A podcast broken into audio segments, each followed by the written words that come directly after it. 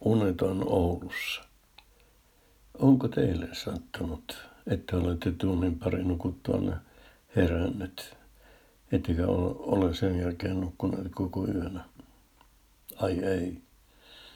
Ei minullekaan, tai on kerran, viime yönä. En tietenkään ollut varautunut siihen tilanteeseen. Ei ollut mitään hyvää syötävää. Jääkaapissa ei ollut kaljaa ja sipsitkin olivat lopussa. Kaapista löytyi suklaalevy. Söin sen puoliksi. Siitä tuli kova jano. Kun kaljaa ei ollut, oli pakko tyytyä hanaveteen. Menin takaisin sänkyyn, istuin sen laidalle ja yritin rentoutua. Hengitin kolme kertaa sisään, pidätin neljännellä ja sitten viisi kertaa ulos. Kellahdin sängylle ja suljin silmäni. Koitin nukkua. Ei siitä mitään tullut. Senhän te jo tiedättekin. Otin kännykän yöpöydältä ja katselin Oscar Gaalaa. Se ei ollut kovin hauskaa ilman kaljaa ja sipsejä. Naispääosan Oscar meni etäserkulla. Se on hänen ensimmäisensä kasvojen kohotuksen jälkeen.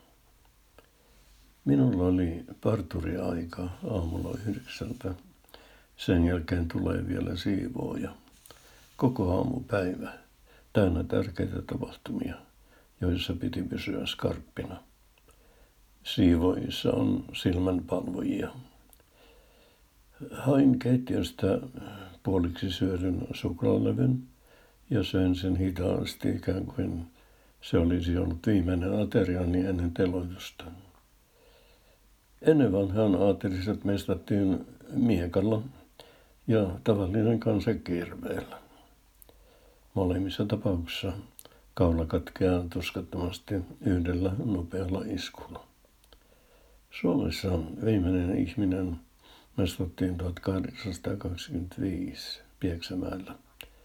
Hän oli Taavo Putkonen.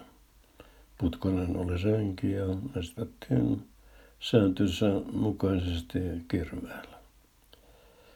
Jos on ollut joskus valveilla aamuyöstä, tietää, että ajatus harhailee ja katkeaa, kuten putkosparan kaula.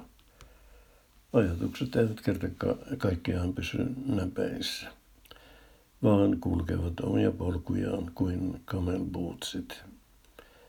Join taas vettä, vaikka ei ollut janoa, ja vaikka se tiesi reissua lähes 100 prosentin todennäköisyydellä. Mieleeni tuli, mistä oli tullut, vanha televisiomainos, jossa lentokone lähestyi Lahden kaupunkia.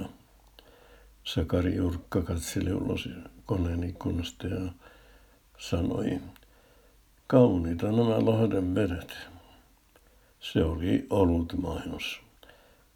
Sakari Jurkka oli näyttelijä. Hän oli kerran seuralehden kansikuvassa. Siinä oli teksti Sakari Jurkka katsoo kauniisti.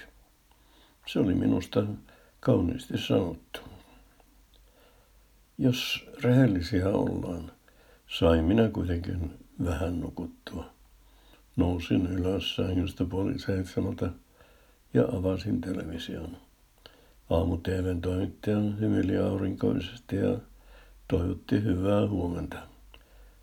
Siihen minä nukahdin.